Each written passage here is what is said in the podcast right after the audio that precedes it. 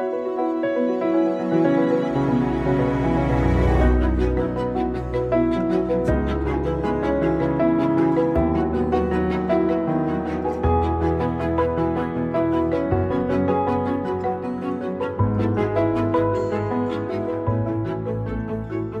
and welcome back to the People of Hitachi podcast. We are now beginning season three.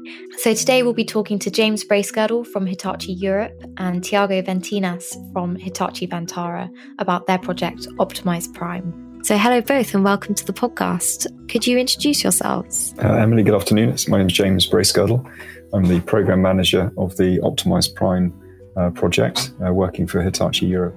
My name is uh, Tiago Ventinhas, uh, working for Hitachi at the Lisbon office, and I've been leading the team that's been implementing the technical solutions that support Optimize Prime. Thank you both so much for joining us. And Optimize Prime, it's a project that I've heard so much about internally, um, and I'm conscious that maybe our listeners don't know what Optimize Prime is. So, James, would you mind giving us a bit of an overview um, of Optimize Prime? So, Optimize Prime is a, it's an Ofgem funded uh, innovation project that was conceived in 2018. Uh, and essentially, it's aiming to reduce the cost and time tr- to transition fleets, so commercial fleets in the UK, to electric vehicles. So we're partnering with a number of um, different organisations in order to run the the trials and the various things that we're testing um, so we're partnering with UK Power Networks, which is the, London distribution network operator, and also with Scottish and Southern Energy Networks, which is the DNO in the south. We've got a number of um, internal organisations. So we've got uh, Hitachi Europe and Hitachi Vantara. Uh, Hitachi Capital Vehicle Solutions, they provided the funding to Centrica's British gas fleet. And then we have Royal Mail and Uber also joining, who make up the three trials partners. So it's a, uh, it's a very exciting project, which is uh, testing a couple of new uh, concepts um, and really looking at how fleets can uh, can provide those um, those those those services to the DNOs in the future in order to alleviate stresses on the grid. So we're trialing a couple of uh, things in specifically. One is profile connections, which is looking at uh, charging at specific times of the day in order to alleviate stresses on the network.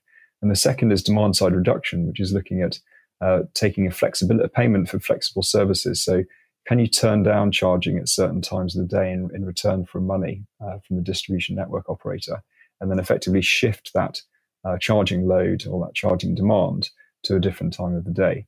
Uh, so, we're running these uh, these tests over the course of a year. We're about halfway through to to work out what is the best way to to charge fleets um, to um, to help network. Wonderful. That's really helpful. And you mentioned that, so this has been quite a, a big collaboration, um, you know, Hitachi Europe, Hitachi Vantara. And Tiago, you're from Hitachi Vantara, so more on the technical side of this project. Could you tell us a bit about that? Supporting what, what James just, just mentioned about the project. So this means that uh, in order to perform these trials uh, and, and to get these conclusions that the study aims to, to, to make, so there uh, was a need to um, implement a number of technical solutions. First, to gather the data from all the data sources that are involved, and uh, there are plenty of them. Uh, you can think about the um, the information and all the data that comes from the charge points in all the depots that we are supporting, but also from all the vehicles of the fleets that have partnered with us in Optimize Prime. Uh, and besides that, also a number of other sources that we need to use to make sure that we are uh, applying the optimizations, as uh, James mentioned, to try to spread the load to the best times of the day possible. Our team's role was to implement those solutions together, all the data uh, from those various data sources, and then to implement a, a solution that would actually optimize uh, the loading of the vehicles of the fleets involved um, to, so that we could actually achieve the, the goals of the project. That's great, and it's it's so interesting uh, to hear you talk about this and really understand, you know, how you're collecting the data and and using it. Um, sounds so important. How has that been one of the biggest challenges, or is that has it been you know, how have you found it working on this project? The variety of data sources and the, the volumes of these data sources was actually technically one of the, the biggest challenges here. Um, because not only do we need to gather them, but we need to reconcile them and in uh, using algorithms that actually uh, make sense out of the data that we are getting at different speeds uh, and in different formats actually viewing what's happening uh, on the ground, let's say, uh, it was very challenging because we are don't get all the data at the same velocity. The, the, formats are different. There are several nuances depending on the data source. So that was actually exactly one of the of the biggest challenges technically that we needed to resolve. Yeah, it's interesting, isn't it, Tiago? Because the you know the challenges we've got, uh, we've got technical challenges, but we've also got larger macro challenges. So when we first started the program, you know, the intent was to get a thousand vehicles for, from each of the partners into the trials. The challenge there was to get was to get those thousand vehicles, and indeed, you know, some you know for, for Uber, for example, we've got well over four thousand vehicles in the trial, but with with uh, with Royal Mail, we're at around three hundred, which is sufficient to give us the the uh, the insights that we need. Um, but vehicle supply, vehicle price, availability, of, of, uh, of vehicles it was all a challenge, which you know we had, we had to sort of we had to wait for the vehicles to become available. And once they were, they needed to be um, effectively electrified within their depots or within their within their homes. So you know, there were challenges of actually physically getting infrastructure into into the depots for Royal Mail and into into um, engineers' homes uh, for for British Gas to allow those vehicles to be charged. So there was quite a lot of site planning work that we did uh, with Royal Mail to to to achieve that. And then you've got all the physical activities that are happening on site. And when that's all installed and ready, then you've got the technical challenge of actually linking what Tiago's team has built uh, with the with the charge points w- within the Royal Mail depots to be able to to optimize and control the charge points. So there's there's, there's different challenges at different stages in the program, and we're now halfway through the trials. So it's uh, it's been a, been a fantastic uh, last few years.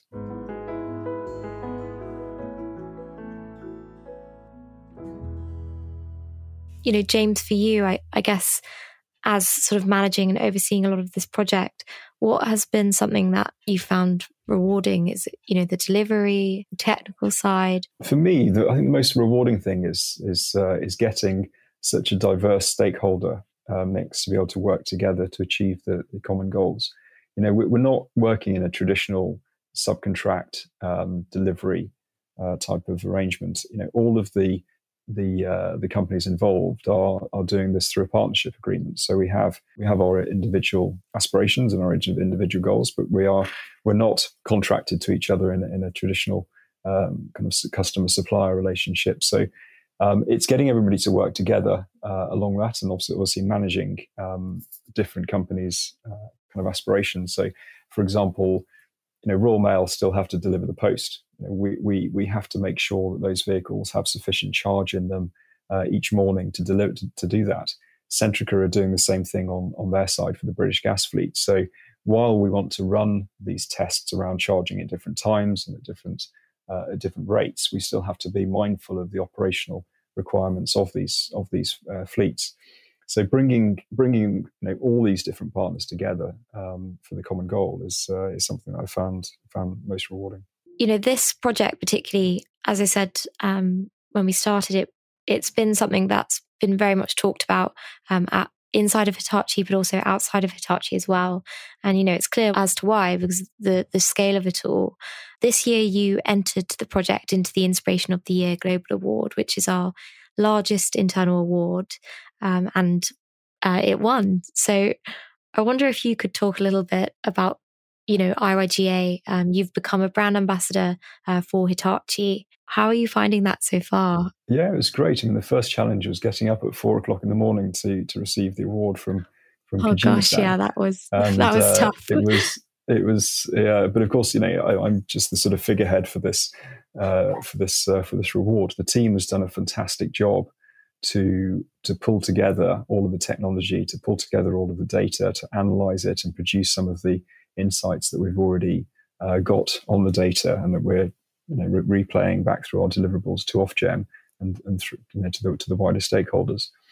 The, the, you know, three three years is uh, we're, we're, three years into a four years program. It's a long time to keep people motivated and uh, and interested in the program. And I just think yeah, the Inspiration of the Year award was uh, was a fantastic recognition of of the team's um, hard work, frankly. And uh, you know, getting to uh, to meet the uh, the boss of Hitachi was was an honor. We've tried to live the three values of, of Hitachi: harmony, sincerity, and, and pioneering spirit. and I think our our project sort of embodies those. You know, we have had to work. I've talked about the different stakeholders that are involved. We have had to work together with all of those stakeholders to, um, you know, to uh, to bring in the data and to do the analysis, to do the optimizations, uh, to to run all the experiments. Um, and we we didn't, you know, we, we we we couldn't we couldn't have done it without them. And we, you know, nobody knows their businesses like like themselves. So we've really learned a lot uh, from working with with Uber and with British Gas and uh, and with Royal Mail. I think you, you, know having that kind of sincerity and uh, and um, kind of openness to uh, to other people's organisations and how they how they work has been has been key. And of course, from a pioneering spirit perspective, you know this is this is innovation. We are trialing new things. You know, Tiago has built a fantastic um, optimization system that you know the, the dashboard is very clear uh, to the uh, to the Royal Mail depot uh, managers. You know which vehicles are charging, what rates they're charging at uh, which vehicles will be uh, will be charging in the uh, in the in the future. The the tests that we're doing around flexibility, you know, that is a it's a new um, concept for for this type of a of, a, of an asset, electric vehicles on the low, low voltage network in, in, in the UK. So it hasn't been done before, and we're you know we're really looking to see you know can electric vehicles as an asset class provide flexibility services to the distribution network operators. If they can, fantastic if they if they can't, at least the DNOs then know, and they, they, you know it means that they they won't have to, or they know that they can't rely on those fleets in the future, and they may have to invest in you know, larger substations, larger transformers, larger cables. Um, so I think each each of those sort of three value areas of um, of we've uh, you know I think we've we, we embody. I totally agree, and I, I, think it's really clear to see that you know why this this project won um, above some others. And, um, you know, I think yourself and the rest of the team should be incredibly proud of the achievement. So you mentioned, um, you know, you're three years into a four year project. And, you know, can you share with us what's going to happen in the final year? Um, what's next for Optimize Prime? We've already completed about 50, 50% of the um, of the different charging regimes that we're that we're testing. So we have a, a kind of cycle of um, of unmanaged charging, of smart charging, of profile connections, and then the flexibility.